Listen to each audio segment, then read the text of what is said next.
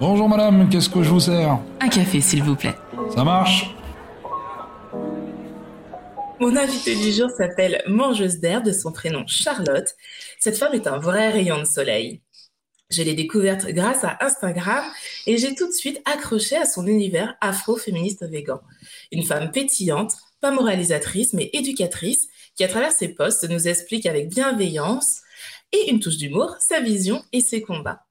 Dans cet épisode, nous parlerons de véganisme, de déconstruction de nos îles chéries et bien sûr d'amour de la cuisine. Tu as envie de changer ta façon de faire, d'impacter le monde, mais tu ne sais pas comment y arriver. Je suis Tia Brown Sugar, une touche à tout qui pense que les gens qui brillent n'éteignent pas les autres. Et autour d'une tasse de café, je t'emmène découvrir ces étoiles. Des personnes qui, à travers leur parcours et leur histoire, partagent d'autres façons de faire, de vivre, de consommer, de penser, mais surtout changent les choses. Si tu as aimé ce podcast, abonne-toi pour ne rater aucun épisode. N'hésite pas à le commenter et laisser 5 étoiles sur Apple Podcast pour m'aider à le faire découvrir. Je t'en remercie. Maintenant, prends une tasse, installe-toi et déguste ce moment. Bonjour Charlotte. Salut. Merci d'avoir accepté mon invitation. Je suis vraiment super contente. J'adore Merci à toi. Non, en grosse, grosse fan qui est devant. vraiment, vraiment, vraiment. Donc, je vais te mettre dans l'ambiance. On va commencer avec une petite question toute simple, mais c'est vraiment, c'est la deuxième question signature. Tu es plutôt thé ou café? Thé, thé, thé et infusion. ok. ce serait une pause thé, mais ça me va très bien. Alors, peux-tu te présenter dans la façon que tu aimerais qu'on le fasse? Alors, euh, je m'appelle Charlotte, je suis la fondatrice de Mangeuse d'herbe. Euh, c'est un compte food, mais aussi activiste que je définis comme afro-végane antispéciste. Donc euh, voilà, c'est assez précis, je pense. On parlera peut-être un peu plus après. voilà, j'y partage des recettes pour changer son alimentation radicalement pousser bien sûr euh, un changement progressif, mais surtout pour arriver à euh, une, une, compassion de l'extrême envers les animaux et juste arrêter de les consommer. Euh, développer aussi son regard sur l'écologie en règle générale, sur la justice climatique et sociale.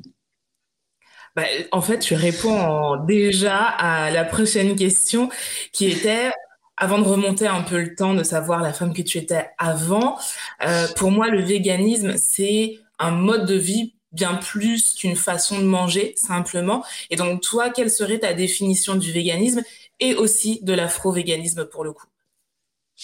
Alors, euh, le véganisme, euh, tel que je, le définis personnellement, euh, ça va être un mode de vie, bien sûr, mais une idéologie qu'on va embrasser, qui va être notamment le fait bah, de ne pas consommer, de, concevoir déjà l'économie et la consommation comme un acte politique.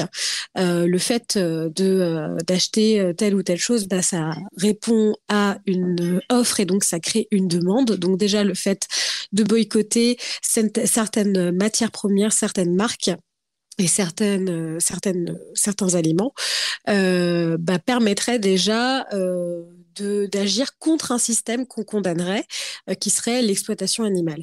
Ensuite, euh, donc là, vraiment, ça va vraiment rester sur le mode de vie. Sauf que derrière, il y a vraiment plusieurs types euh, d'idéologies, comme par exemple euh, l'antispécisme, qui va justement réfléchir sur cette manière d'exploiter les animaux et surtout cette hiérarchie de pourquoi est-ce qu'on en caresse certains et d'autres pourquoi est-ce qu'on les consomme, qui sont purement culturels, purement des concepts inventés par l'homme qui diffèrent en fonction des cultures. Donc voilà. Ça, ce sera pour, euh, pour le véganisme. Après, euh, l'afro-véganisme, euh, en France en tout cas, c'est quelque chose qui est encore assez neuf. Et même s'il y a déjà beaucoup de véganes noirs qui, qui, qui, agissent déjà. mais c'est vrai que ce concept il est assez nouveau, donc j'aime bien y donner ma définition personnelle. Et pour moi, vraiment, l'afro-véganisme, c'est déjà être végane et noir parce que c'est embrasser une forme d'expérience particulière quand on est végétarien ou végétalien euh, noir. Euh, c'est une forme pour moi de résilience et de résistance face à un système qui nous a conditionnés euh, très fortement euh, depuis le berceau qui a conditionné nos ancêtres. Et donc vraiment déjà rien que en étant euh, noir et végétalien, euh, c'est une forme de résistance à part entière quoi. déjà de base, donc pas besoin d'aller chercher une quelconque voilà carte. ne vous inquiétez pas, c'est déjà, là. Et euh, ensuite, c'est vrai qu'il y a des concepts euh, de réflexion, pareil, au niveau des idéologies, qui peuvent, être très intéressantes et reliées à l'afro-véganisme, comme par exemple cette question de la colonisation et euh, de l'alimentation carnée, mais également le fait de retourner à ses racines en utilisant des produits et des aliments qui sont devenus peut-être méconnus, qu'on a mis sur le bas-côté pour embrasser une alimentation très occidentale. Donc ça fait partie aussi de l'entretien de la transmission qui est en règle générale très végétalienne pour la grande la, majeure partie euh, voilà, de, de, cet héritage culinaire. Euh, il y a aussi, bien sûr, une réflexion politique et antiraciste à ajouter à ce mouvement, qui est notamment la, la réflexion selon laquelle les animaux seraient des êtres racisés, euh, qui donc qui entreraient dans cette chaîne de, dans cette pyramide d'oppression. Et donc, en étant nous-mêmes oppressés et en connaissant justement tous ces modèles d'oppression, de pouvoir plus facilement démanteler un système violent serait tout simplement euh, lié entre, entre quoi. On va parler, on va développer un petit peu tous ces thèmes euh, par la suite.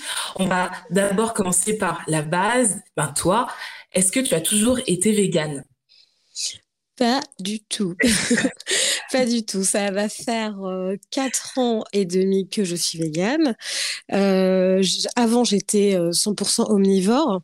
D'accord. C'est-à-dire que voilà, je pense que quand j'ai quitté, quand je suis passée euh, du côté euh, vegan, euh, il y avait encore du saucisson et du fromage dans mon frigo. Hein. donc, on était à fond. voilà, donc moi, vraiment, j'ai été éduquée à l'antillaise. Aussi, j'ai mangé, on va dire, tout ce qu'il y avait dans la mer, du requin, de la morue, tout ce qu'il y avait dans le ciel et sur la terre. Donc, vraiment. C'est originaire de la Guadeloupe, c'est ça hein? Oui, c'est ça, de la Guadeloupe. Donc, ce qui fait que j'ai vrai que j'ai pas été, euh, j'ai pas du tout baigné dans une culture euh, pro écolo. Euh, vraiment, vraiment, on se posait pas forcément ces questions. En plus, je venais d'un milieu social, voilà, moyen. Donc voilà, c'était vraiment pas les préoccupations premières, en tout cas à, première vue. Et, et donc voilà, donc ouais, j'ai pas fait de transition ni quoi que ce soit. Et donc il y a quatre ans et demi, qu'est-ce qui se passe dans ta vie pour que tu te dises, ok le changement, c'est maintenant. Alors, qu'est-ce qui se passe dans ma vie? Bah, Je euh, vais une soirée, je rencontre une personne euh, euh, noire, une femme noire, qui clairement bah, ne veut pas manger ce qu'il y a sur le buffet. J'avais beaucoup connecté avec, elle parce qu'elle se considérait elle aussi comme une afroféministe. Donc, on avait pas mal de points en commun. Et euh, quand elle m'a rétorqué que bah non, elle consommait pas euh, de produits animaux euh, pour ne pas empoisonner l'Afrique davantage, que c'était pas le but, bah c'est vrai que ça m'a un peu tapé dans l'ego. Moi qui pensais quand même faire un max, en tout cas à mon niveau, un maximum de choses à mon niveau, que j'avais déconstruit, que j'avais déconstruit pas mal de choses bah automatiquement bah, je suis rentrée un petit peu pensive, fâchée pour être honnête. Euh, je me suis dit, mais qu'est-ce que c'est que ces histoires, etc. Euh, J'étais vraiment fâchée. Euh, j'avais tous mes biais de dissonance cognitive qui se mettaient en place en me disant, bah, de toute façon, manger vegan, ça peut être sucré, hein, ça veut pas dire que c'est. Euh, aucun rapport, mais bon, en tout cas, je, passe par tous ces biais. Et ensuite, euh, bah, je me dis, euh, bon, quand même, je vais vérifier ce qu'elle a dit, parce que, bon, bien sûr qu'on peut dire des bêtises aussi. Toujours l'espoir, hein. L'espoir perdure, il n'y a pas de souci. et euh, là, je me retrouve donc à faire ma nuit de l'horreur qui va durer jusqu'à quasi 4 heures du matin. Euh, donc en commençant par euh, tout simplement, je vous conseille de le faire, hein, poulet, empoisonnement Afrique, c'est très simple, il n'y a même pas besoin, hop, on a des résultats directs. Euh, voilà, de comment est-ce que ça peut être conservé dans de la, de la javel, du formol, avarié, etc. Bon bref, des bonnes histoires pour dormir. La preuve, je n'ai pas dormi. Bon appétit. voilà, bon appétit si vous, voilà. Non, Euh, mais c'est vrai que c'était un peu, euh, c'était un peu euh, violent au niveau de, ouais, de l'ego et même de la prise de conscience. On se dit ah ouais, en fait, tout est infiltré. Et et ensuite, une fois que j'avais fait un peu le point sur ça, je suis partie du côté de la santé. Je suis allée vérifier deux trois petits trucs. Bon, j'ai vu que ça me plaisait pas trop. Bon, j'ai dérivé au niveau du bien-être animal. Je tombe sur une vidéo, le jambon de Bayonne, qui m'attriste profondément et qui me fait euh, comprendre notamment euh, l'exploitation des femelles, parce qu'en étant afroféministe, euh, ben et même en tant que femme, je pense, on peut euh, lire facilement certaines exploitations, notamment liées à la reproduction. voilà, le traitement, c'est assez incroyable, quoi. Donc, il y a beaucoup de choses qui connectent, et donc le lendemain, je me suis réveillée. voilà, je n'étais point plus omnivore, mais végane. voilà. En fait, ta transition a duré le temps que tu regardes vraiment toutes ces vidéos, que tu lises euh, tous ces articles, tout ça. C'est, ça a été hyper rapide. Ouais, ça a été hyper rapide, mais aussi parce que je pense que j'ai eu un choc.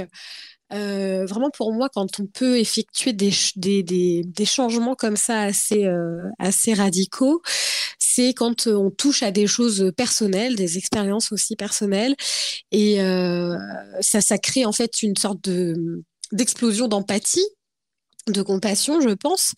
Et euh, en fait, on arrive tout de suite à... Il n'y a plus trop la barrière euh, culturelle ou quoi que ce soit. Et moi, pour le coup, que ce soit bah, bien, sûr sur euh, la question panafricaine, antiraciste, bon, bah déjà, ces questions d'empoisonnement me touchaient personnellement par rapport bah, à toutes ces histoires de chlordécone et puis d'empoisonnement aux Antilles. Donc euh, ça me ça me répétait une histoire déjà connue. Euh, j'avais des réminiscences quand ensuite euh, j'ai regarder euh, un petit documentaire sur la santé et que j'ai fait des liens avec euh, mon asthme ou même le cancer de ma maman, j'ai fait beaucoup de liens.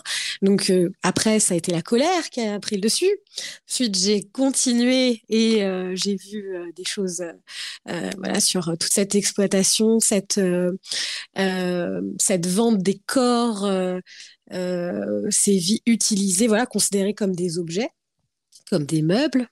Mm. Euh, ça a été euh, voilà. Et puis ce côté voilà ressources toutes est ressources supracapitalistes etc euh, ça m'a créé un choc je pense tellement violent le... c'est mais c'est ce que oui vas-y excuse-moi. Non non je continue mais c'est super intéressant parce que j'ai eu un peu la même approche que toi. Et c'est ça me fait sourire parce que ça a été exactement la même chose. C'est-à-dire que j'ai regardé un, une vidéo sur YouTube. J'en ai vu mhm. une et je sais pas, ça m'a tellement choqué que j'en ai regardé plein. Et à la fin, je pleurais. Et euh, j'ai été faire pareil, j'ai été faire des recherches en me disant mais non mais c'est pas possible. Euh, et tu vois les, les, billets que tu disais, mais je les ai cherchés en me disant mais non mais c'est du montage, c'est pas possible. Sauf que quand tu vois que les fesses concordent euh, et que voilà et qu'il y a plein de témoignages qui vont dans le sens où non c'est de l'exploitation animale et que c'est pas humain de faire ça, et c'est vrai que moi, ça, alors moi, j'ai pas, ça n'a pas duré toute la nuit. Il m'en a, il m'en a fallu un peu moins. Et euh, mais à la fin, euh, ce qui m'a choqué, c'est, je crois que la dernière vidéo qui m'a choqué, c'est âme euh, sensible, excusez-nous, mais ça a été vraiment euh, une euh, une vache vivante qu'on a éventrée pour enlever son outil.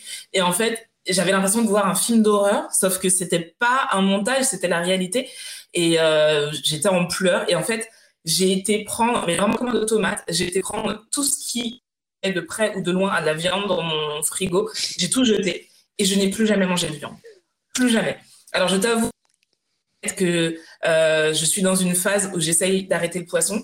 Alors c'est j'habite à Berlin, donc en Europe c'est assez facile parce que je trouve que l'assaisonnement n'est pas le même qu'aux Antilles, donc c'est très facile de ne pas manger de poisson en Europe.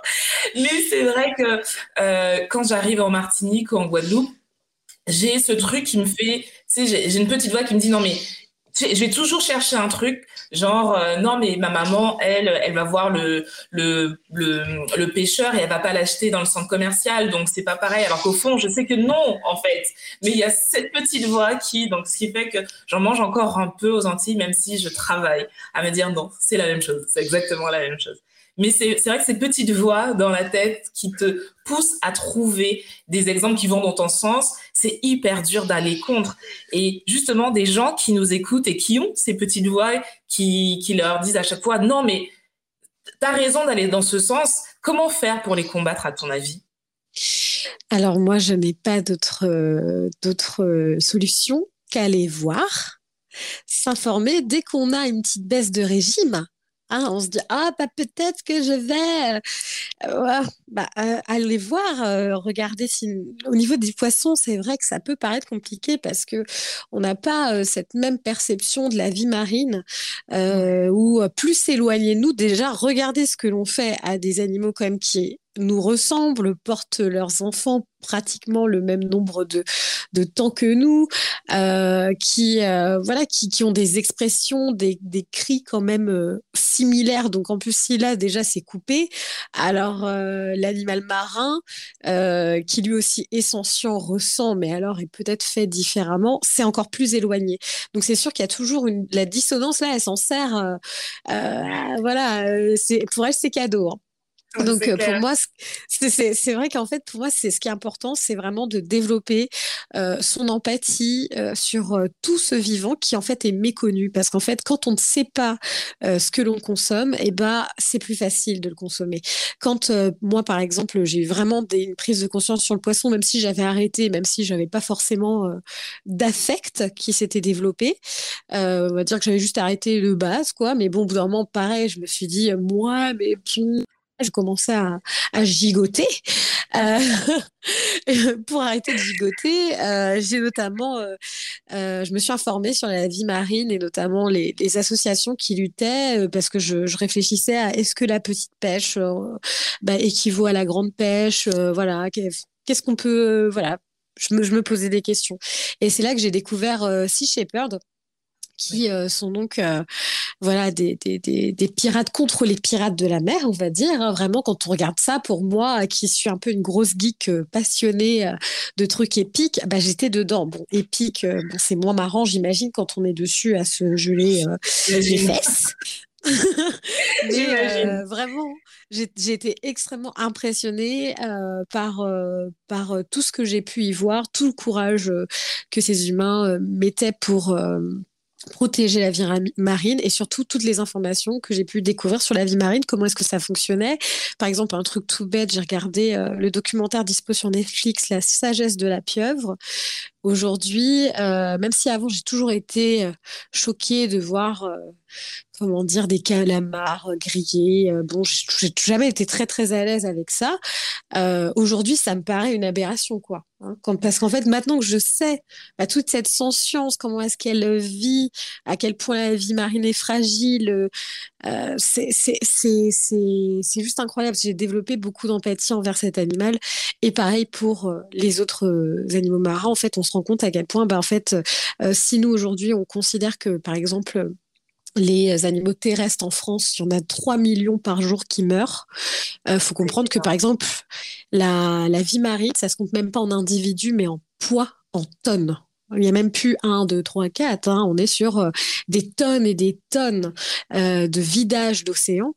Et, euh, et, le problème, voilà, c'est que en plus de l'aspect écologique, je pense que si on se rend compte que c'est une vie à part entière, comme pour la vache, comme pour le cochon, comme pour le chien, le chat, et bah euh, voilà, si on le voit la tête à l'envers comme ça et en train de faire des petits euh, euh, mouvements avec sa bouche comme quand, comme quand on était petit et qu'on mimait ça et qu'en fait c'est juste un symbole de son étouffement, ben on le perçoit différemment quoi. Donc je pense vraiment vraiment s'informer, essayer de connecter avec ces animaux, aller vous promener aussi, regarder la vie autour de vous, observer, regarder comment ça se passe bien sans nous et donc peut-être qu'on pourrait lever le pied, quoi. Voilà. Mais c'est vrai, tu sais, moi, le souvenir euh, du premier confinement, un truc qui m'avait choqué quand à Venise, ils avaient vu tous les poissons qui étaient revenus. Et en fait, tu te dis, mais c'est nous qui foutons la merde, en fait. Mais grave. C'est nous. c'est hallucinant, quoi. Mais grave. Et surtout, je trouve que c'est aussi percevoir la richesse dans cette retenue, parce que certaines personnes vont concevoir ça comme un sacrifice. Ah bah, je vais sacrifier ma culture, je vais euh, pas manger le poisson de ma maman, euh, ça va lui faire de la peine, etc. Mais en fait, derrière cette retenue, déjà, euh, mine de rien, au bout d'un moment, les nôtres nous considèrent aussi. C'est juste un processus parce qu'au début, il y a peut-être une certaine violence ressentie de leur part, parce que on, comme si on critiquait leur leur euh, leur, ce qu'ils nous ont transmis. Donc ça peut être compliqué. Mais euh, quand c'est fait dans la bienveillance, dans la compréhension et surtout dans l'explication, euh, eh bien, cet ego, il est petit à petit effacé. Et après, on se régale d'autres choses. Donc vous inquiétez pas, les égos des mamans, elles vont pouvoir rayonner autrement. Vous inquiétez pas. Et moi, je sais, ma tante, un jour, elle m'avait fait une sorte de de chic taille de morue avec euh, du euh, chou. Euh, et je lui ai fait, waouh, mais c'est trop bon, ça ressemble et tout. Elle était genre, ouais, genre trop, trop heureuse. Donc, je sais très bien que voilà, tout ça, en fait, c'est juste un changement de programme qui se met en place. Et en fait, à travers ce côté je me restreins. c'est pour ça que j'aime bien dire quand les gens me disent ah tu peux pas manger ça. C'est pas que je ne peux pas, c'est que je ne veux pas. Il n'y a pas d'interdiction. C'est c'est pas un dogme, c'est que je ne veux pas consciemment, j'ai conscientisé mon alimentation et je ne souhaite pas consommer euh, cet animal, un corps, etc. Et euh, le fait vraiment d'abandonner ces choses-là, on a l'impression dans notre société de consommation capitaliste, etc., bah, qu'on se prive. Mais en fait, à travers ça, on est beaucoup plus connecté justement à cette nature en se retenant comme un peu avec ce confinement, comme tu racontes, euh, en fait, on se rend compte de ce qui se passe autour de nous, qu'on n'a plus la tête euh, dans, dans notre petit cercle, on élargit notre cercle de considération, ce qui fait qu'en fait, on regarde beaucoup plus autour de nous et euh, ça nous apporte tellement plus de d'alignement, de sérénité par rapport à, à plein de sujets, quoi. Ouais, je suis totalement d'accord avec toi. On va revenir sur le, le sur la famille. Comment ta famille, euh, donc qui vient des îles, et on sait que là-bas la, viande, le poisson, c'est quand même la base de la nourriture. Comment ils ont vécu ton changement de ben, vie? Bah écoute, moi je trouve qu'ils l'ont bien vécu, euh, très bien même. Euh, ça m'a beaucoup étonnée parce que justement, on a l'impression comme ça que bah voilà, ça va être très violent quand je quand j'écoutais pas mal de de discours ou d'histoires euh, de personnes, de personnes, par exemple blanches, qui racontaient à quel point c'était compliqué avec leur famille, etc. J'ai pas eu le même souci et j'ai, je me suis un peu amusée à analyser tout ça au niveau culturel ou même systémique, je pense que euh, parce que j'ai été aussi confrontée à, des personnes blanches, par exemple, qui allaient me dire ah bah euh, quoi t'es passé vegan et là c'était beaucoup plus violent, je trouvais, qu'avec ma famille. Notamment parce que je pense qu'il y a vraiment une histoire euh, de privilège et je pense quand on a été entre guillemets habitué à être intouchable ou ou dans la, en tout cas dans la dans la pensée bah des droits de l'homme, euh, voilà, on, fait tout comme il faut, on est éthique, euh, etc. Euh, bah, c'est plus dur, quoi. Ça fait bouger des choses à l'intérieur au niveau de l'ego. Et je pense des personnes noires, entre guillemets, ont, l'habitude de tellement s'en prendre plein parfois qu'il y a quelque chose qui est un peu plus malléable, quoi. Comme si, genre, on, s'adapte bien facilement. Voilà, on sait bien qu'on n'est pas non plus dans la perfection, qu'il y a des choses qui ont. y a, en fait, il y a comme une sorte de je trouve d'honnêteté dans cette euh, communauté. Et même je vous dis ça hein, même avec les, les anciens aux Antilles hein, ils me regardent pas enfin ils me disent mais non qu'est-ce que tu manges? Enfin, voilà il y a bien sûr des petites blagues et tout bien sûr. Mais c'est pas du tout euh, les gens ne le prennent pas personnellement ce qui fait qu'en fait beaucoup plus simple de, de, de naviguer je trouve avec ce type de pensée. Euh, parce que culturellement bah on se dit pas que euh, bah, notre culture c'est la meilleure, notre manière de faire c'est la meilleure. Euh, on n'est pas aveuglé par ce masque euh, social. voilà, que ce soit par rapport à la religion, tout ça, c'est des choses qui parfois peuvent être compliquées à aborder. Mais on sait historiquement qu'il y a des petites choses bancales. Donc, on n'est pas non plus, Waouh, qu'est-ce que tu racontes? Voilà, il y a, y a, quelque chose, je trouve, qui est assez Intéressant, donc ouais. C'est, enfin, je trouve qu'on peut en parler plus facilement parfois de ces sujets-là, tout en restant bien sûr dans la bienveillance. Tu vois Bien sûr, et je suis totalement d'accord avec toi. En Martinique, j'ai eu le même sentiment. Tu vois, j'avais aussi cette crainte de dire à mes proches, bon bah à l'époque j'avais commencé par la viande, je ne mange plus de viande. Et au contraire, il y a eu énormément de bienveillance. Donc on m'a demandé pourquoi d'abord. Et donc quand j'ai expliqué que c'était surtout par rapport à la souffrance animale, que c'était pas une question de goût, parce que bah, j'aimais la viande, donc c'était même pas ça. Et en fait, j'ai trouvé que j'ai trouvé que tout le monde était hyper bienveillant. Mais tu vois, au point où même euh, euh, et comme tu dis, tu vois des anciens qui me disaient ah mais moi je, je diminue, euh, moi aussi je diminue ma consommation de viande, j'en mange plus tous les jours, tout ça. Et j'ai trouvé ça tellement énorme et, et bien. En fait, les gens étaient plus dans cette conscience de oui, mais c'est pas mal ce que tu fais en fait. Et comme tu dis, c'est c'est ta vie, il n'y a pas d'ego à avoir. Et même moi, à côté, moi aussi, euh, peut-être sans aller aussi loin que toi, mais moi aussi, j'essaye euh, de faire les choses différemment. Et j'ai trouvé ça hyper génial, quoi. Ouais, mais c'est en fait c'est vraiment fascinant. Moi, je, en ayant poussé des recherches, bah, que ce soit même euh, à travers les rastas, la cuisine haïtale, même si bah voilà certains consomment du poisson. En fait, on n'est pas complètement décalé. On n'a pas des imaginaires de personnes végétariennes, végétaliens complètement obscurs, quoi. Hein. c'est malgré le fait que ce soit extrêmement carné et que ce soit la norme, il y a vraiment quelque chose qui est de l'ordre de euh, euh, comme peut-être aussi parfois je me dis une mémoire euh, ancestrale qui fait que c'est pas si il y a quelque chose Ouais, c'est pas si, si, farfelu. Et ce côté viscéral de à défendre son truc, euh, euh, ouais, comme j'ai pu par exemple rencontrer avec des personnes euh, blanches, hein, mes proches, hein, que, que j'apprécie très, que j'apprécie, mais je pense que c'est vraiment des biais culturels hein, pour le coup, où là vraiment, bah, on va avoir ce côté où l'ego est touché. Je ne suis pas un monstre, je, je, je... et, truc qui n'existait pas dans ma famille. Moi, les gens ils me disent ah oui, on, on fait des Noël véganes. Et j'ai ma grande tante euh, qui est euh, euh, indienne et caribéenne, très foncée de peau, voilà pour un peu la visualiser avec ses yeux très foncés, qui mange mes boudins noirs véganes, qui se régale et qui me dit ah ouais mais le visage du mouton, je fais non, please. fais un effort. Excellent. On va pas y arriver. ah oui, oui, c'est vrai. C'est vrai. Oui, d'accord. Ok.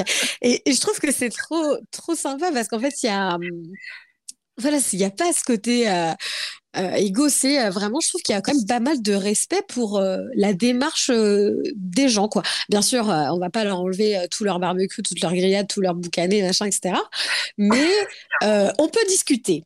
Ça je, ça, je trouve que ça donne de l'espoir, quoi. C'est clair. Comment t'es venue l'idée de proposer des recettes sur le net? Bah, la famille. Hein. C'est-à-dire que, ah ouais, franchement, j'ai. En fait, déjà, quand, j'étais... quand je suis passée vegan, j'étais extrêmement en colère, quoi. Hein, on va pas se mentir, j'étais extrêmement en colère. Bah, parce qu'en fait, je voulais agir. Et puis, j'étais en fait, la violence m'apparaissait tellement forte euh, quand je sortais, quand je passais devant chez le boucher, que je sentais cette odeur de. Euh, là, vraiment, j'avais prenais conscience de l'odeur des, des camions qui débarquent les carcasses. Euh, que maintenant, je voyais pas des carcasses, je voyais, je voyais des animaux. Je, franchement, j'étais tellement mais en colère, en fait, que je me disais qu'il fallait agir. Donc, bien sûr, j'agissais sur qui? Mes proches, qui en avaient marre. Ils en avaient marre. Voilà, parce que bon, quand on est euh, soi, voilà, bah, hein, on va. On ils va demandé. ouais, ils ont demandé et puis ils se tapent des discours. Oh my god, ils n'ont pas demandé quoi. Ah là là. Euh, donc euh, bon, je, ils me disaient pas que c'était trop fatigué, mais quand même. Voilà, hein, pas besoin d'être devin, hein, surtout avec notre capacité à cacher certaines émotions. Voilà, les têtes agacées, bon, on connaît. Euh, bonjour, j'étais voilà, et je me disais, euh, enfin voilà, après j'avais toujours des excuses de, du type, euh, oui, mais ce qu'on trouve euh, sur Internet, c'est dégueu, ça n'a pas de goût, en plus c'est pas notre culture, faire des pâtés en croûte, merci non merci, enfin voilà, des trucs comme ça. Donc je me suis dit, écoute, moi, j'ai, euh, je, je, je, en fait, j'étais un peu en train, je pense, ouais, peut-être de péter un câble. C'est-à-dire que j'avais aussi participé à des actions pour les animaux, des manifestations. Je trouvais pas forcément très intéressantes ni efficaces, pas très bien représentées aussi, parce que bah, c'est notre culture, hein, des manifestations euh, véganes. Hein. je peux vous dire que on, on peut se regarder euh, longtemps. Hein, euh, c'est un peu gênant parfois. Euh, donc euh, voilà, je suis rentrée un peu dans ce système parce que je voulais absolument agir. Ouais. Qu'est-ce que mes copines se sont moquées? Oh my god, elle me dit Ah, t'es bah, t'es passée dans le live. Oh, la tête que tu tiens. Gênant. Voilà. Euh, j'ai donc là, je trouvais que c'était trop. Je me suis dit bon bah je vais essayer des blocages, euh, etc. Euh, J'étais trop traumatisée. Euh, je ne pouvais pas psychologiquement supporter ça, sans parler des problématiques raciales, de se taper la police, tout ça. Bon, voilà, hein, on n'a pas la même vie, on va éviter. Donc, je voulais absolument agir. Donc, on va dire qu'à mon niveau, j'arrivais grave à agir sur euh, mon papounet, etc. J'étais fatiguée, donc je me suis dit, je vais écrire toutes ces recettes. En plus, dès que je sortais, bah, bien sûr, les premières personnes, je leur parlais de véganisme. Je euh, finissais par tomber sur les gens en mode, mais qu'est-ce que tu manges? Je dis, bah, je sais pas, du houmous. Ah non, j'aime pas les pois chiches. Non, mais attends, je peux pas être dans ta tête à ce point-là, tu vois. Et j'avais l'impression un peu de perdre des batailles, quoi, tu vois. Je vois tellement de trucs. Ah non, ah bah, les tomates séchées, je déteste les tomates. Genre, oh, d'accord, ok, bon, alors, euh, je ne sais, tu vois, genre. Et, en fait, ça me, ça me crossait. Je rentrais le soir, euh, je me disais, purée, j'aurais dû lui répondre ça, je savais pas quoi dire par rapport au cri de la carotte. Oh là là, tu vois, oh là là, je me prenais la tête toute seule. Et euh, après ça, euh, je me suis dit, bah, écoute, je vais tout mettre sur Internet, je vais prendre des photos les plus léchées. Bon, à l'époque, je faisais pas des photos comme aujourd'hui, mais du moins pour moi, c'était léché. Euh, merci beaucoup, j'ai beaucoup Ouais. progressé. Ah, elles sont trop belles, trop trop belles. Tu regardes la photo, tu te dis où est-ce que je peux commander? Ah ouais. Je me dis, il faut que. Voilà, mon but, de toute façon, c'était que quand euh, mon père, à la base, c'était hein, pour ma famille euh, antillaise, je dis, voilà, là, il y a tous les plats végétalisés entiers, Euh, il n'y a pas d'excuses, tu y vas, tu machin, voilà, tout est. euh, Voilà, et ce qui fait qu'en fin de compte, ça m'a beaucoup aidé parce que ça m'a dégagé de l'espace mental, ce qui fait que même les gens qui, en fait, n'en avaient rien à faire, que je leur donne des recettes, tu vois, ils voulaient juste me piéger, bah, je leur envoyais un lien qu'ils n'allaient jamais regarder. Et puis, et puis moi, hop, je me disais, ça y est, j'ai fait mon taf, hop, je m'en vais. Voilà. Donc, ce qui fait que ça m'a enlevé un peu de charge euh, militante dans ma tête. Et euh, ce qui fait que j'ai arrêté aussi de saouler euh, ma famille. Et puis surtout, mine de rien, bah, je ne m'attendais pas à autant euh, de, personnes concernées, antillaises ou euh, euh, de la diaspora noire, qui, qui me contactent ou qui aiment ce que je, je faisais. Mais en fait, c'était cool d'avoir des gens qui demandaient de l'information. Pas genre euh, ma famille qui euh, juste euh, par politesse écoutait ce que je disais parce qu'ils savaient bien au fond que j'avais raison. Mais quand même, c'était un peu chaud pour eux. Voilà, voilà, au quotidien quand même. Et que là, en fait, je pouvais expliquer des choses qui me passionnaient et que je trouvais justes, euh, mais à des personnes qui, euh, qui, qui voulaient cette information. Donc déjà, c'est pas la même approche. Ouais. C'est clair. C'est ça, Mais vraiment. euh, c'est super intéressant parce que c'est vrai que moi, quand j'ai commencé à chercher des recettes euh, véganes, euh, bah, comme tu dis, hein, j'ai trouvé euh, de la cuisine française, revisitée, des choses comme ça, ou euh, de la cuisine qui venait d'ailleurs. Mais c'est vrai que la cuisine de chez nous, euh, j'ai pas trouvé. J'ai pas trouvé, donc j'ai été vraiment à tâtons en me disant, ben, je vais juste enlever la viande, le poisson, puis on va faire, euh, on va faire comme ça. Et c'est vrai que j'ai été comme ça. Et en trouvant des comptes comme le tien ou euh, comme euh, c'est Mélo, Mélo, euh, My qui fait de la Love, pât- My Love, ouais, qui fait de la pâtisserie, je me suis dit, mais Mélodie. trop bien, trop bien. Des filles qui, qui parlent de ce que j'aime, de ce que je connais, des saveurs qui me manquent. En plus, en étant à Berlin, comment te dire que ça me manque trois fois plus. Et j'étais trop contente. Et donc, pour les gens qui nous écoutent et qui ont envie de retrouver ces saveurs des Antilles, même si vous n'êtes pas d'origine antillaise, mais qui avaient peut-être déjà goûté les bonnes choses de chez nous, mais vraiment, allez voir ce que fait Charlotte parce que c'est juste génial, quoi. Mais vraiment. Merci, merci beaucoup. Alors, on va, on va parler maintenant d'un truc euh, que j'ai trouvé super intéressant en préparant l'interview. J'ai entendu dans une de tes euh, interviews que tu considérais que le discours végan était différent, que l'on soit racisé ou pas, que l'approche était différente. Est-ce que tu peux nous expliquer pourquoi? Alors ouais, bah, comme je t'ai dit auparavant, bah dans toutes les luttes, de toute façon, euh, on va euh, rencontrer des expériences différentes, des perceptions différentes.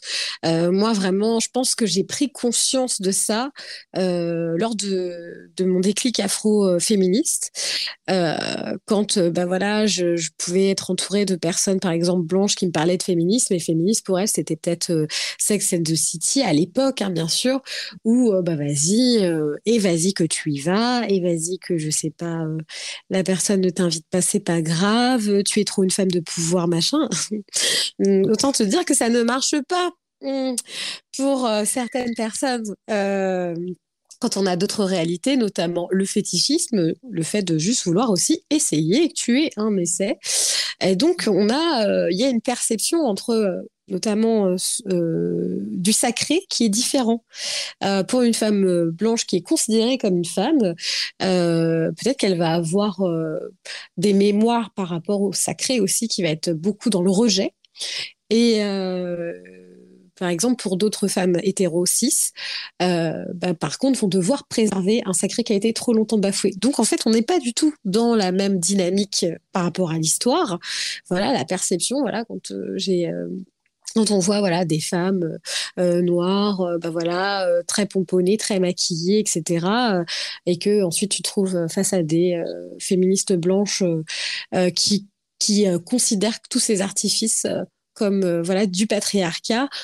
oula, on, c'est parce qu'on n'a pas la même expérience, les gens. Ça. voilà, on n'a pas la même expérience du tout. Et pour le véganisme, eh bien, je trouve que c'est un peu la même chose. C'est-à-dire que les, en, rentrant un peu dans l'activisme et euh, l'animalisme, déjà, je me suis rendu compte qu'il y avait beaucoup de discours qui méritaient extrêmement l'oreille, euh, notamment euh, les comparaisons avec l'esclavage, le fait de... je suis en... Pardon, désolée, tu devras couper cette partie. C'est pas grave, c'est pas grave. Donc, euh, donc les comparaisons, par exemple, avec l'esclavage, euh, je trouvais que c'était très euh, gênant.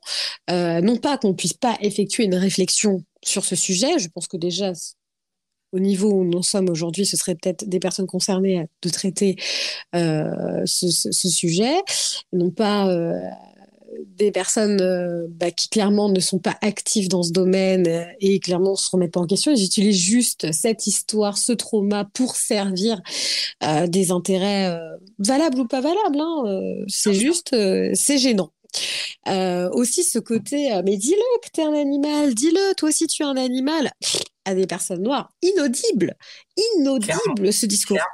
Inaudible parce que, bah, en tant que personne, par exemple, blanche, notre humanité est euh, avérée, elle est validée.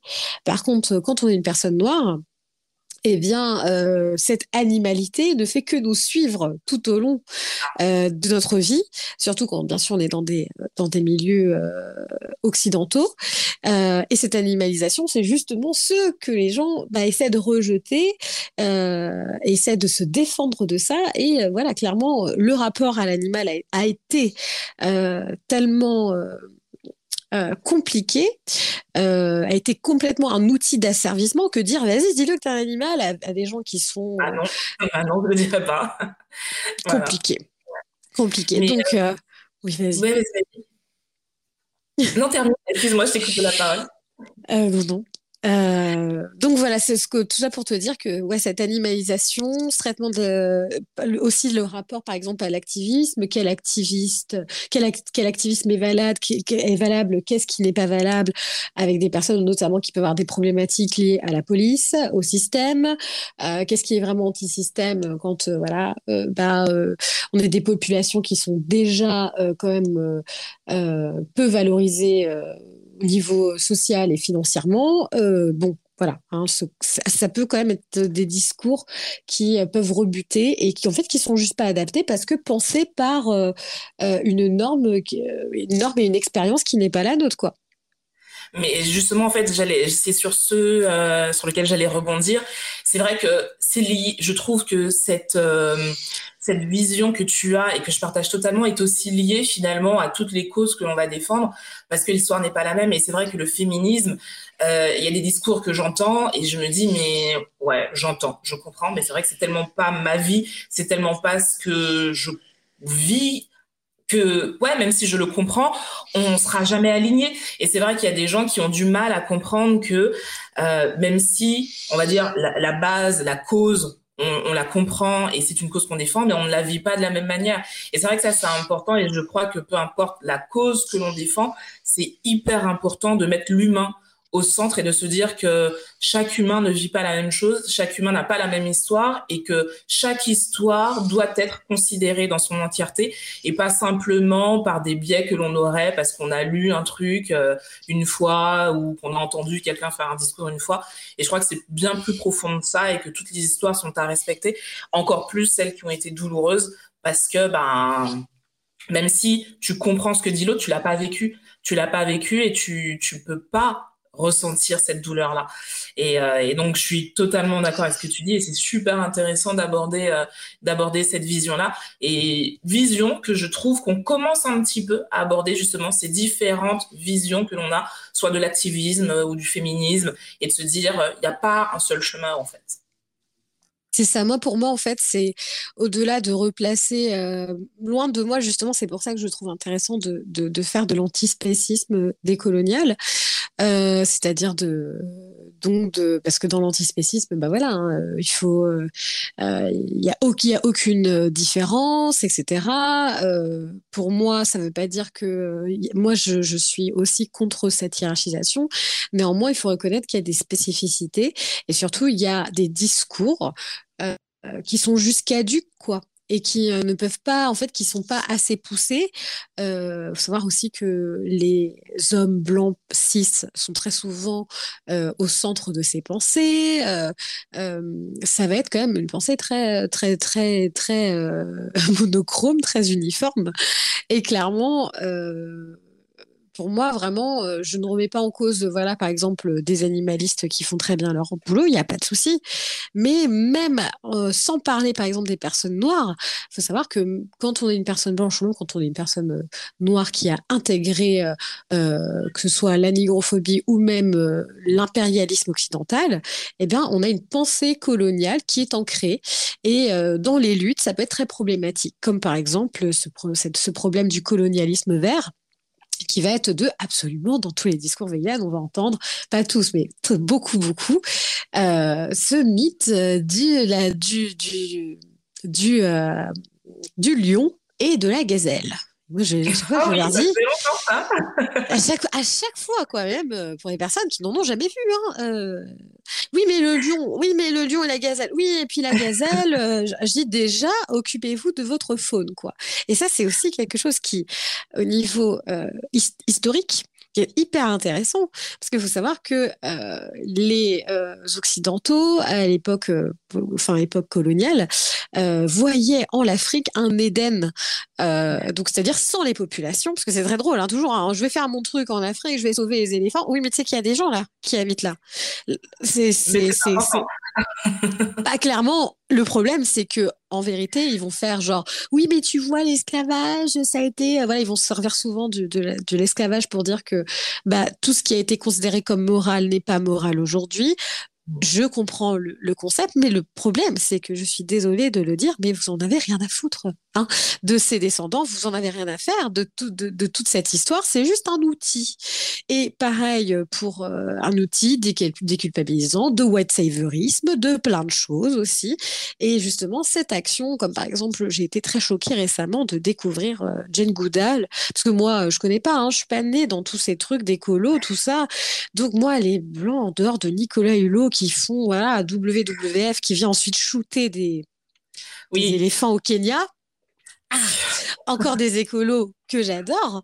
Euh, et ben je connaissais pas, donc je me suis dit, et pas comme tu connais pas Charlotte, vas-y lis-le parce que les gens ils ont dit qu'elle était trop bien.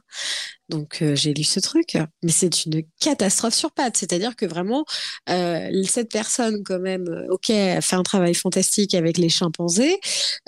Époque apartheid, c'est une anglaise quoi. Qu'est-ce que tu fais là? Et puis, ah, trop bien, etc.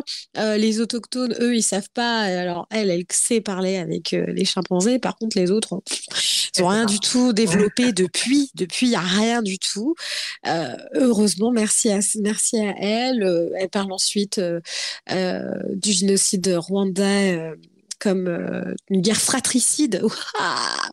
tu te tapes. Alors, et c'est ça le problème, c'est qu'on va lire des livres écolos, c'est eux qui monopolisent la parole. Euh, en plus, ils sont dans des pays d'Afrique. Ils s'expriment quand même pour une faune bah, qui ne sont pas qui ne sont pas censés habiter. Et euh, mais sauf que le, discours, ça ne va pas du tout, quoi.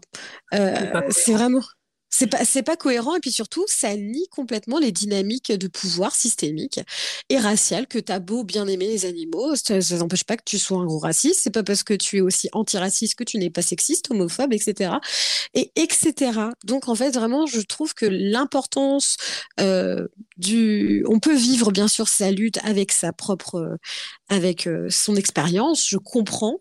Mais il y a vraiment des biais euh, coloniales dans toutes ces dans toute cette pensée qui se veut sauveuse, qui est très problématique et qui bien sûr qui parle peu à beaucoup de personnes justement qui rejettent cette, forme de pensée quoi. Donc c'est pour ça il faut se traiter comme dans tout. Il faut se traiter. J'adore. Mais c'est vrai que, tu sais, moi, comme j'avais lu euh, sur les réseaux sociaux il y a pas longtemps une, une influenceuse qui posait cette question pourquoi les personnes qui font de, de l'humanitaire, euh, elle parlait de, elle parlait, elle citait des Français. Là, elle prenait l'exemple des Français qui font de l'humanitaire euh, ou veulent à tout prix adopter des enfants, le font en Afrique, comme si en France il n'y avait pas assez de de, problèmes et de choses à régler. Donc pourquoi? Et elle avait mis justement en lumière ce syndrome du sauveur, euh, du sauveur qui va euh, bah, en Afrique pour sauver euh, les enfants, le peuple et tout ça. Et c'est vrai que derrière, il y a une vraie quand même question à se poser, mais pourquoi?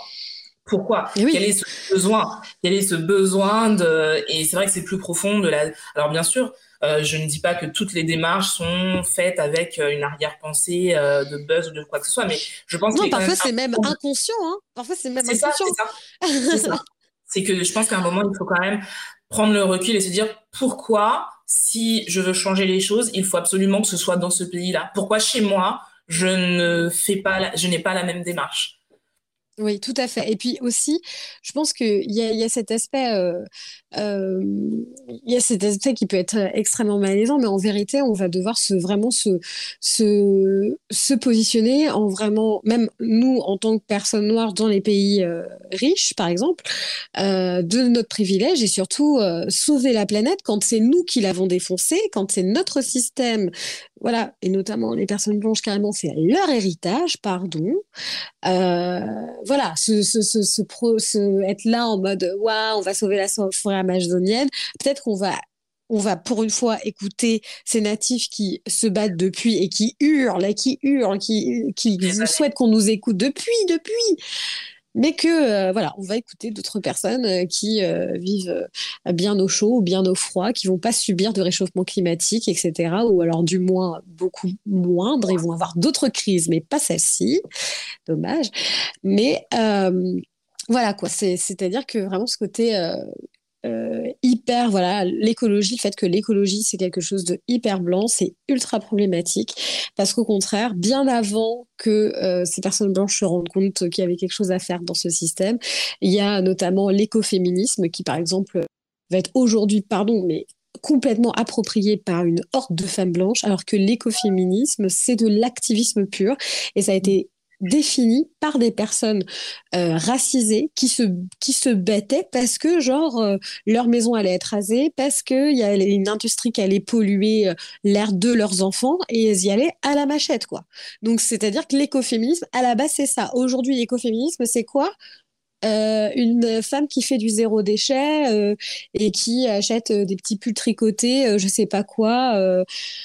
On, est loin, en fait, tout le temps dans ces mouvements qui existent depuis longtemps, ils sont appropriés, ils le discours change, est adapté, et en fin de compte, on invisibilise ces personnes qui, qui pensent comme ça depuis très longtemps et qui se battent pour leur vie, quoi, directement, quoi. Clairement. Et tu vois, j'avais posé la question à un écologiste que j'avais interviewé, euh, qui, fait des choses bien, mais c'est vrai que je lui avais posé cette question du, financement de, des actions écologiques en, en lui posant cette question.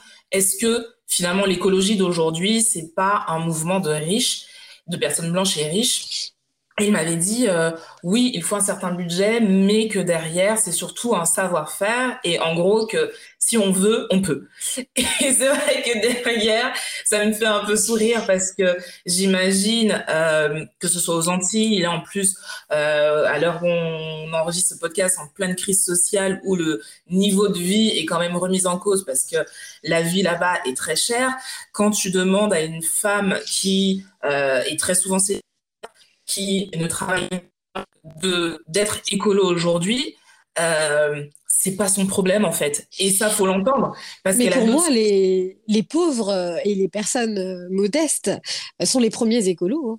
C'est-à-dire qu'il n'y a pas plus écolo que la décroissance. Déjà, quand on n'a vraiment pas d'argent, bah, c'est compliqué de manger de la viande, c'est compliqué de manger tous ces produits transformés. Et voilà, moi j'ai souvent mon père qui me raconte cette histoire quand il était à carénage, parce que voilà, on est de carénage au, voilà, pour ceux qui connaissent, bonjour. Et il a toutes ses dents.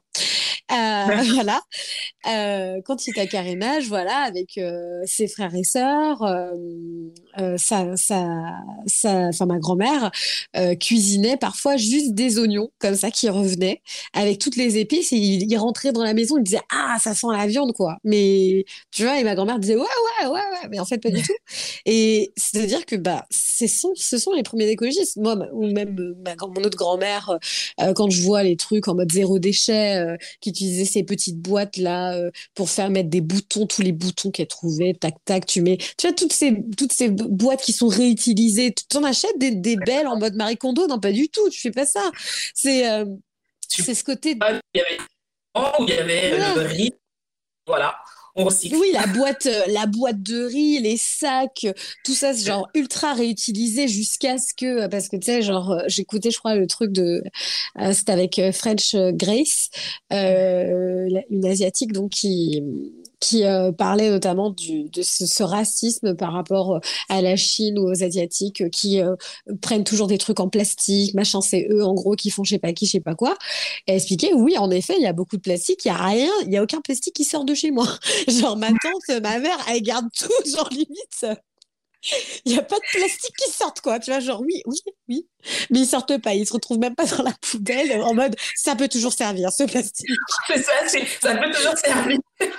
Donc, euh, tu vois, ce carton, ouais, non, mais ce carton, je vais en faire un truc. Et ça, je suis désolée, c'est pas du tout une mentalité euh, d'élite, quoi. Hein. Euh, c'est une mentalité de voilà. donc, ce, truc un peu des les écologistes, voilà, quand on voit le zéro déchet, même le véganisme, c'est un truc non seulement de classe modeste, voire pauvre, et aussi de culture de personnes racisées, quoi. Hein. c'est des choses de racisées et aussi blanches prolétaires, parce que ça existait aussi, voilà. Mais vraiment, chez Racisé, euh, bah euh, déjà on n'avait pas justement ce plastique ces outils là euh, on va peut-être plus se concentrer sur sur par exemple des feuilles de banane voilà enrouler voilà comment est-ce qu'on cuit à la vapeur. On va utiliser toute la partie de l'aliment et, et, voilà. Donc tout ça c'est des choses qui sont déjà là.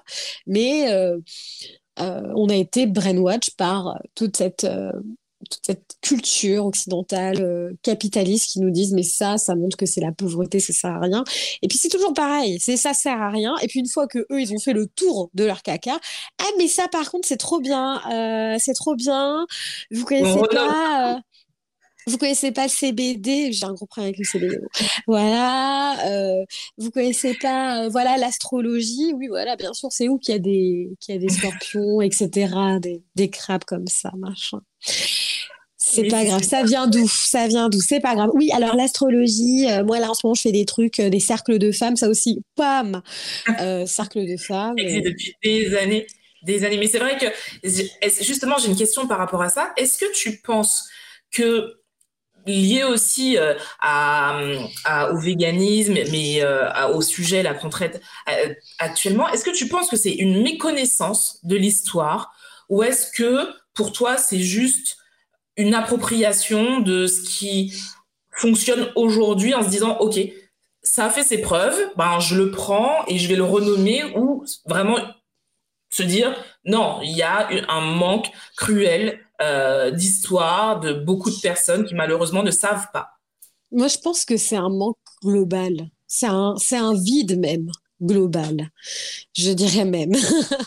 C'est-à-dire que vraiment, euh, culturellement, euh, j'ai l'impression que l'Occident a toujours cherché à combler un vide, quoi.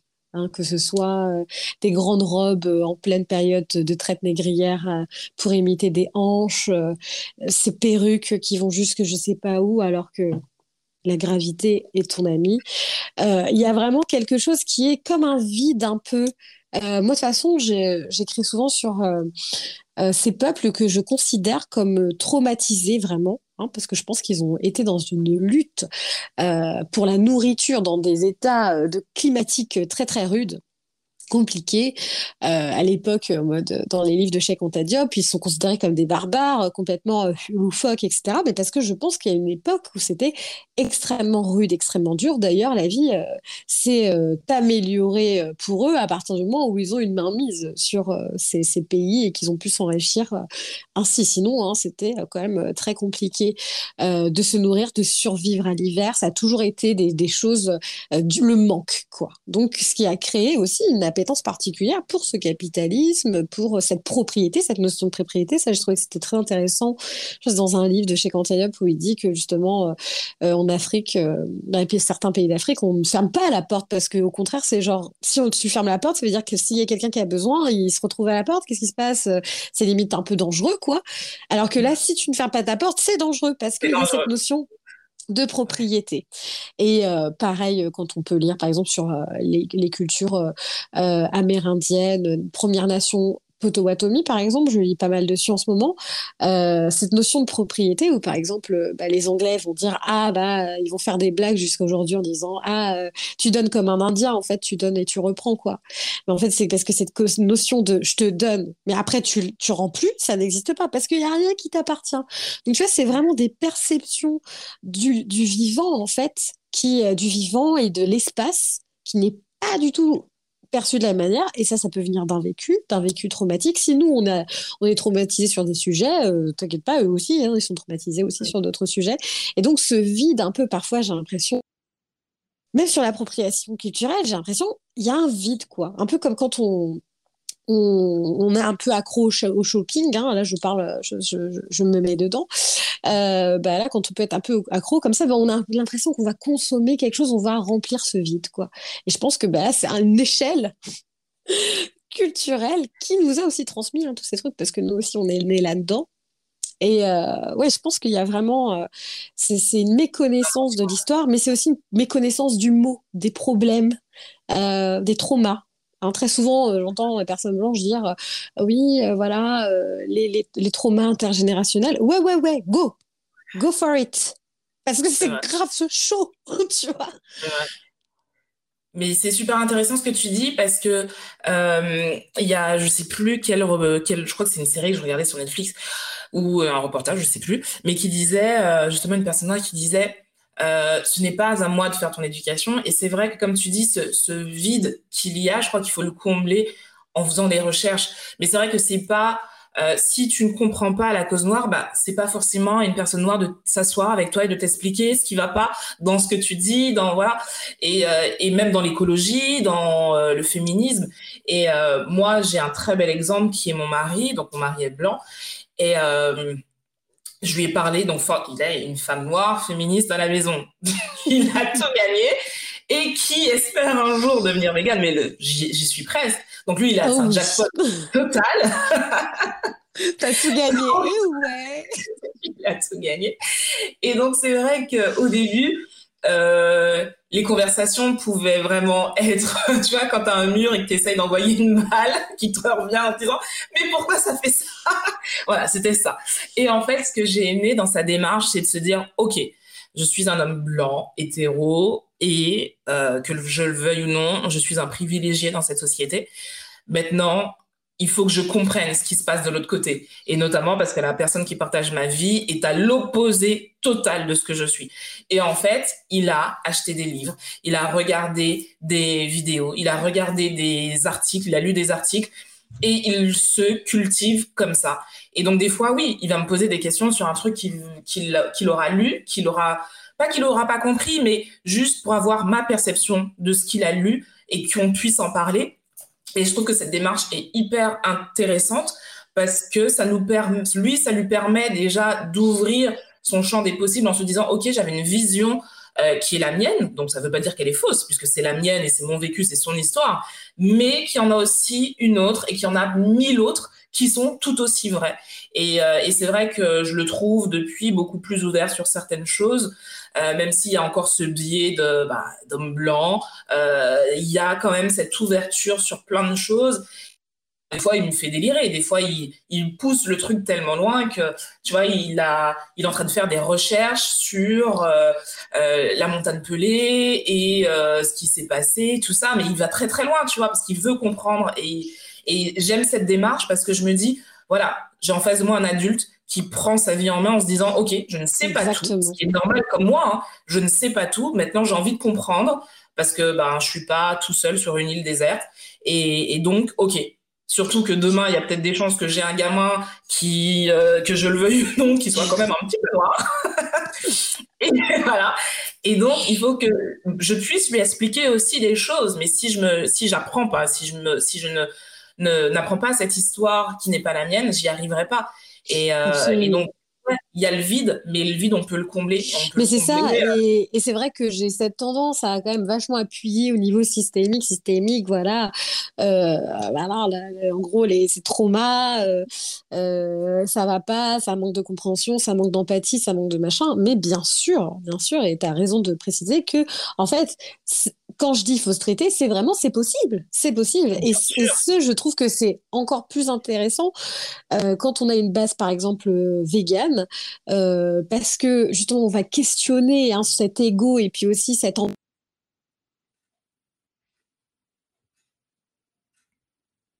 travers à travers justement toute cette, cette quête d'humilité, parce qu'aussi, voilà, ne pas tout prendre personnellement, c'est un gros travail dans notre société très individualiste qui nous place en premier.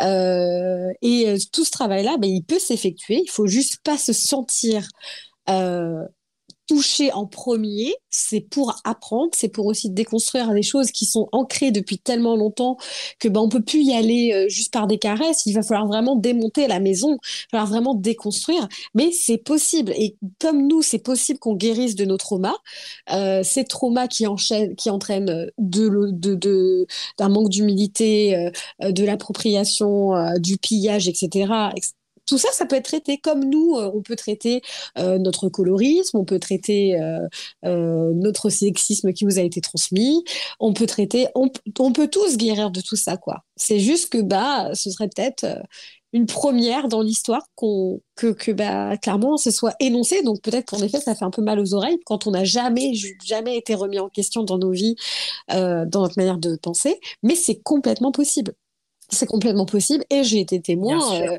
de discours et de personnes complètement safe qui euh, savent où est leur place et qui, euh, qui arrivent à entendre la parole des concernés, etc. Donc, dans, ce, dans ce système qui est complètement pollué de partout, on peut s'en sortir par l'écoute, par la curiosité, par l'information. Tu disais pareil pour les poissons, comment voilà, l'information, la curiosité, l'humilité, se dire attends, je suis qui, je suis quoi, voilà, sans que ça devienne empêchant, tu vois. Mais ouais, tout, totalement, c'est as raison de le préciser parce que c'est complètement possible. je vais rebondir, justement, tu me à la perche, on reparle des animaux et, et, de la nourriture, parce que je suis une grosse gourmande. non, mais c'est vrai comment euh, quelqu'un qui a aujourd'hui envie de changer son alimentation et qui ne sait pas par où commencer, donc on lui a dit, OK, faire des recherches, mais il y a cette notion de santé qui revient très souvent. Est-ce qu'on peut être végan, afro-végan, sans être carencé? Complètement complètement. Hein, comme euh, la plupart des gens qui mangent des McDo et des pommes frites et euh, du jambon à shooter au nitrate plus rose, tu peux te faire une robe violette Tannenbaum, euh, qui ne s'inquiètent pas sur, euh, qui ne font jamais de tests, qui ne s'inquiètent pas du tout. Hein. Donc, et simplement, hein, c'est-à-dire que toutes ces, ces notions qui ont été débunkées, oui, si tu veux manger des légumineuses, il faut que tu couples avec des céréales, sinon ça ne sera pas absorbé. De... Non, c'est beaucoup plus juste manger euh, équilibré, pas que des céréales, euh, beaucoup de verre, beaucoup de légumes, un maximum de légumes, du cru. Dès que vous ne sentez pas bien du cru, des fruits, les fruits, les gens qui me disent ah oui mais c'est du sucre, arrêtez, arrêtez, voilà, c'est pas possible quoi. Je vais prendre une barre de chocolat derrière parce qu'il fait froid et que ça me réchauffer. non mais c'est ça, enfin vraiment tu manges, tu manges quatre, enfin moi parfois je m'enfile quatre clémentines d'un coup, ouh là là t'as pas peur du pic d'insuline, voilà. Hein. Vraiment, je pense que si déjà les gens euh, s'inquiétaient, voilà, les gens qui s'inquiètent pour leur santé, même par rapport au tofu, et qui disent oui, mais les hormones, ils continuent à boire du lait, euh, les gars. Oui, c'est ce que ce sont des phytoestrogènes. Oui, bah là, ce sont des oestrogènes de, de, de, femelles, quoi, carrément. Donc, euh, c'est chaud. C'est pas des phytoestrogènes, c'est des oestrogènes de la mamelle. C'est bon. Stop. Donc, euh, ouais, c'est complètement possible et il y a plein de manières de, s'informer sur le sujet. Ce qui est très important, c'est de ne pas oublier sa B12, que l'on soit flexitarien. Je déteste ce mot, mais je le dis parce que je sais qu'il y a beaucoup de gens qui, peuvent s'apparenter à ça. Euh, si vous êtes en diminution, vous êtes obligé de prendre de la B12 aussi parce qu'il n'en a pas assez euh, dans les produits animaux, parce que c'est rajouté dans les produits animaux. et si vous êtes végétarien, pareil. Et si vous êtes vegan, bah voilà, vous prenez votre B12 euh, et, tout va bien, quoi. Et c'est adapté à tous les âges de la vie.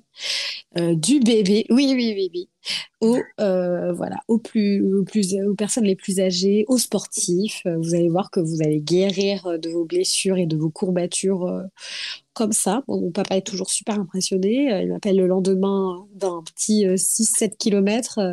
Alors, ça va? Oui. Mais c'est vrai qu'il y a de grands sportifs qui sont euh, qui sont véganes et il y en a de plus en plus. J'ai regardé euh, pour ceux que ça intéresserait le le reportage, euh, le documentaire plutôt Game Changer sur Netflix. où bon, il y a des petites choses à revoir, mais en tout cas, la trame montre que de très grands sportifs peuvent être véganes et même des gens qui font de la musculation, du bodybuilding et que c'est c'est possible quoi. Ouais, complètement. Alors, quels sont tes plats de prédilection? Le plat, par exemple, où tu te dis ça, c'est au moins une fois par semaine parce que sinon, ça va pas. Alors, il y a une différence entre mon plat de prédilection et les plats. Euh, ouais, je dirais que déjà, mon plat préféré, c'est le riz haricot rouge. Voilà. Ok. Que le riz haricot rouge, c'est compliqué, quoi. Hein. avec une sauce euh, pimentée, euh, sauce chien et tout, avec beaucoup de piment. Moi, je, je vais au McBook année, euh, il y a du poulet partout, et puis les gars, il me dit encore une.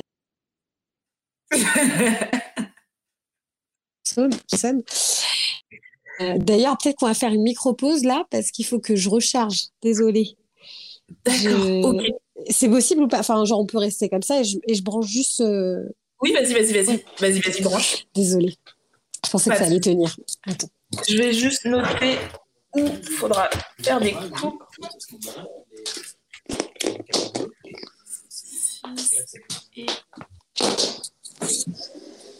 Alors, hop, je chope mon petit truc. Voilà. Désolée, hein, je pensais que ça allait tout. Oh, non, non, non, mais c'est vrai que là, on a passé l'heure, donc euh, la, conversation est tellement intéressante, mais on a presque fini, rassure-toi. non, non, ça me va, hein, j'adore, j'adore. Quand tu viens à Paris, tu me dis. Hein. Ah bah, avec plaisir. si tu fais des masterclass, bah, mes copines me tannent pour que j'en fasse. Mais oui, mais je te poserai la question. Je te poserai la question de toute façon. Mais il faut en faire, il faut en faire. Moi, j'adorerais déjà une masterclass afro-vegan. Mais oui, mais oui, je sais, je sais. En fait, j'ai fait tellement de live à mes débuts que genre j'ai l'impression que genre euh, bah, j'ai fait ce qu'il fallait quoi et puis c'est bon il n'y a plus rien à dire. Mais en fait non il y a toujours besoin de dire des trucs en fait euh. clairement. Clairement clairement. Alors c'est bon pour ça bien là malgré euh, le fait que j'ai plus mes écouteurs parfait. Ok. On est bon? C'est bon on peut reprendre. Alors je sais plus ce que j'ai Reguidé. Donc, c'était ton plat de prédilection et tu étais au riz haricot rouge.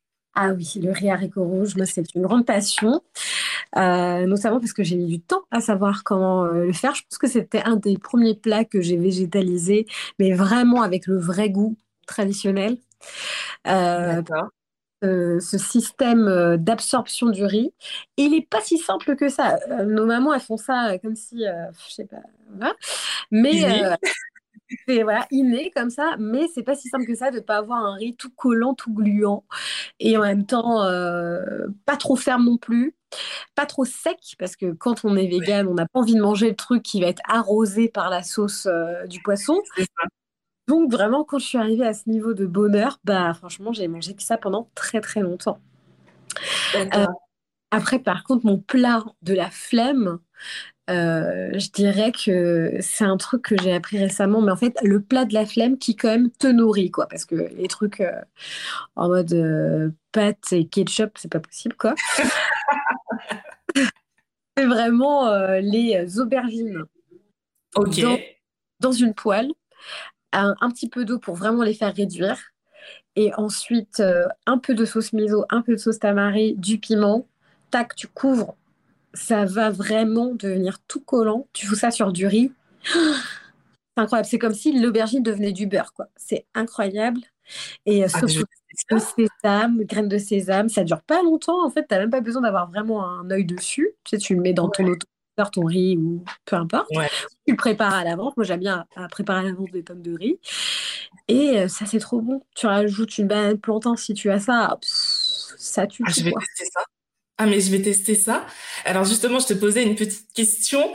À quand les masterclass euh, mangeuses d'herbe Ou les ateliers cuisine, je sais pas comment tu veux les appeler, mais euh, qu'on y soit là avec toi et que tu nous montres euh, entrée, plat, dessert. quand?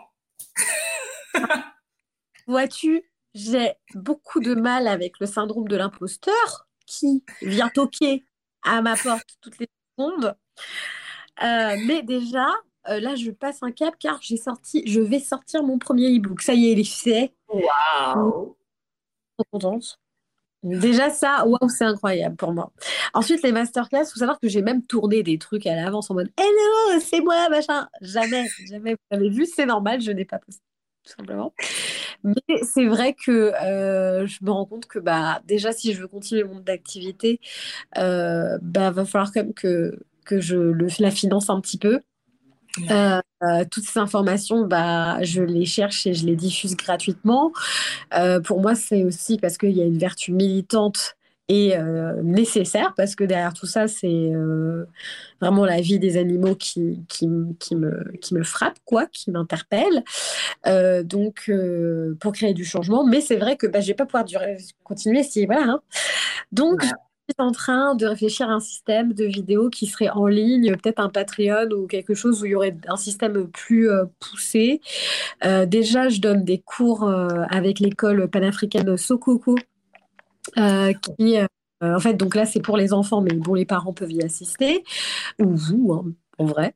Mais bon, bah, il y a les enfants, ça va de 5 à, à 15 ans, c'est assez drôle.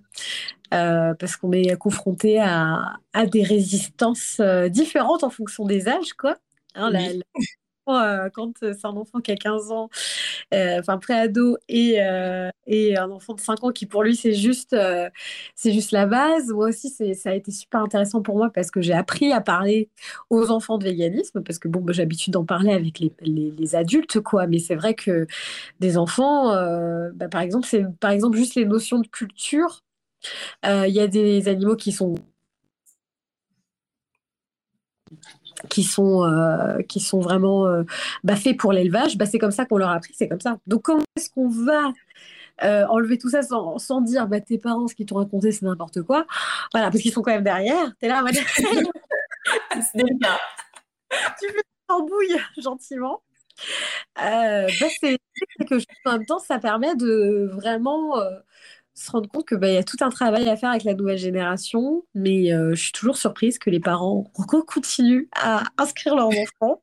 Donc euh, on fait euh, antispécisme, où là par exemple on va apprendre, par exemple, est-ce que les poules ont est-ce que les poules ça volait Est-ce que c'est bête une poule? Voilà, oui, oui. Ce sont des questions pièges. Mais intéressantes à poser. voilà. C'est bête, parce que plusieurs fois j'entends bah, on peut les manger, c'est bête. D'accord euh, Donc euh, voilà, faut. c'est c'est marrant quoi. Et ensuite on fait une petite recette ensemble pas à pas. Donc euh, voilà, on a fait a fait des crumbles, on a fait des, des wings vegan, là on va faire des nuggets. Donc voilà, déjà ça c'est vrai, mais bon ça c'est une association. Donc je sais qu'il faut que je me bouge pour faire euh, des masterclass, euh, voilà, pour vous mettre à dispo bah, tout ça et puis aussi bah, me soutenir, voilà, pour pouvoir continuer le plus longtemps possible quoi. Alors, à toutes les personnes qui nous écoutent et qui aimeraient des masterclass ou des ateliers afro-vegan, n'hésitez pas à envoyer des messages en DM. Donc, son compte Instagram, c'est mangeuse d'herbe et dites-lui, bah, j'ai écouté le podcast et ben, j'attends l'atelier, j'attends la masterclass. Et ah je pense qu'à un certain moment, bah, tu te lanceras. Sous la pression, je risque de me lancer, mais oui. Voilà. Là, j'ai réussi à sortir un e-book et c'est grâce à Maylove euh, qui m'a inscrit dans un groupe euh, de, de, de, de, de Vegmus, quoi. Donc, on va avoir plein d'e-books mis ensemble. Donc, moi, il fallait bien que j'en sorte un. Donc, j'étais là, ah, Il sort le 1er décembre. Et. Ah euh, ouais, non, mais j'ai fini. Ah bah ah oui. fini sur les rotules. Hein ah, mon Dieu, j'en veux plus. Génial. Ah bah voilà. M'a vraiment motivée parce que pour le coup, elle, c'est vraiment une personne qui sait gérer tout ça. Ça fait longtemps qu'elle est dans, dans ce domaine. Et, euh, et, voilà, ça s'apprend. Et c'est vrai que même en tant que femme noire, on va parfois avoir tendance à, à se dire bah, c'est pour la communauté, c'est pas forcément euh, quelque chose qu'il faut financer. C'est pas, oui, mais bon, à un moment, à un moment si. ton temps, euh, ça devient compliqué, quoi. C'est clair. Alors, on a passé, ça fait 1h15 qu'on est en train de papoter, donc je vais te poser quand même la dernière question, même si cette conversation est juste extraordinaire et que j'adore. Alors, dernière question qui est la plus importante. Si on ne devait retenir qu'une chose de toi, de ton expérience, ou un message que tu as envie de faire passer, quel serait-il? Euh, Je pense que... Qu'est-ce que je vous dirais? Euh, le goût, c'est important. Ok. Euh, faire de la cuisine et tout se dire à se régaler, c'est trop bien. Mais il y a des choses qui sont encore plus importantes. Et croyez-moi, vous pouvez tout avoir si vous choisissez euh, une voie bah, de la passion, de la bonté. Plus on fait du bien autour de nous, tout le monde parle de la loi de l'attraction. Personne parle de la loi de l'attraction de l'assiette. être vraiment fait en sorte de, purifier vos corps, de, vraiment d'être dans le plus, dans, dans, faites ce que vous pouvez, bien sûr, au maximum, mais vraiment essayer d'être, de vous ouvrir au monde qui vous entoure. On n'est pas les seuls, on n'est pas seuls. Et euh, tout ça, ça va vous apporter que de la richesse. Donc, euh, passez le cap, faites des efforts, vraiment faites du mieux que vous pouvez, mais vraiment, quoi. Voilà. En tout cas, Charlotte, merci pour cette conversation qui était vraiment, je le redis, hein, mais extra. Euh, on a appris plein de choses, on a passé un très bon moment. Et n'hésitez pas à aller soutenir son travail, donc Instagram, mangeuse d'herbe. Et tu as aussi une chaîne YouTube. J'ai une chaîne YouTube, un site internet avec des recettes aussi. Donc, euh, voilà et l'e-book qui sort pour le mois de décembre. Donc, si vous avez besoin d'inspiration, allez-y, vraiment. C'est, euh, elle fait en plus un travail vraiment de qualité. Moi, je vous ai dit, hein, je suis fan de son travail et euh, gros, gros, gros coup de cœur pour ce qu'elle fait. Donc, on la soutient au maximum. Merci aussi à vous qui nous écoutez. Merci d'être là chaque semaine. Comme je vous le dis, à chaque fois, prenez soin de vous, prenez soin des vôtres et on se dit à la semaine prochaine. Gros bisous.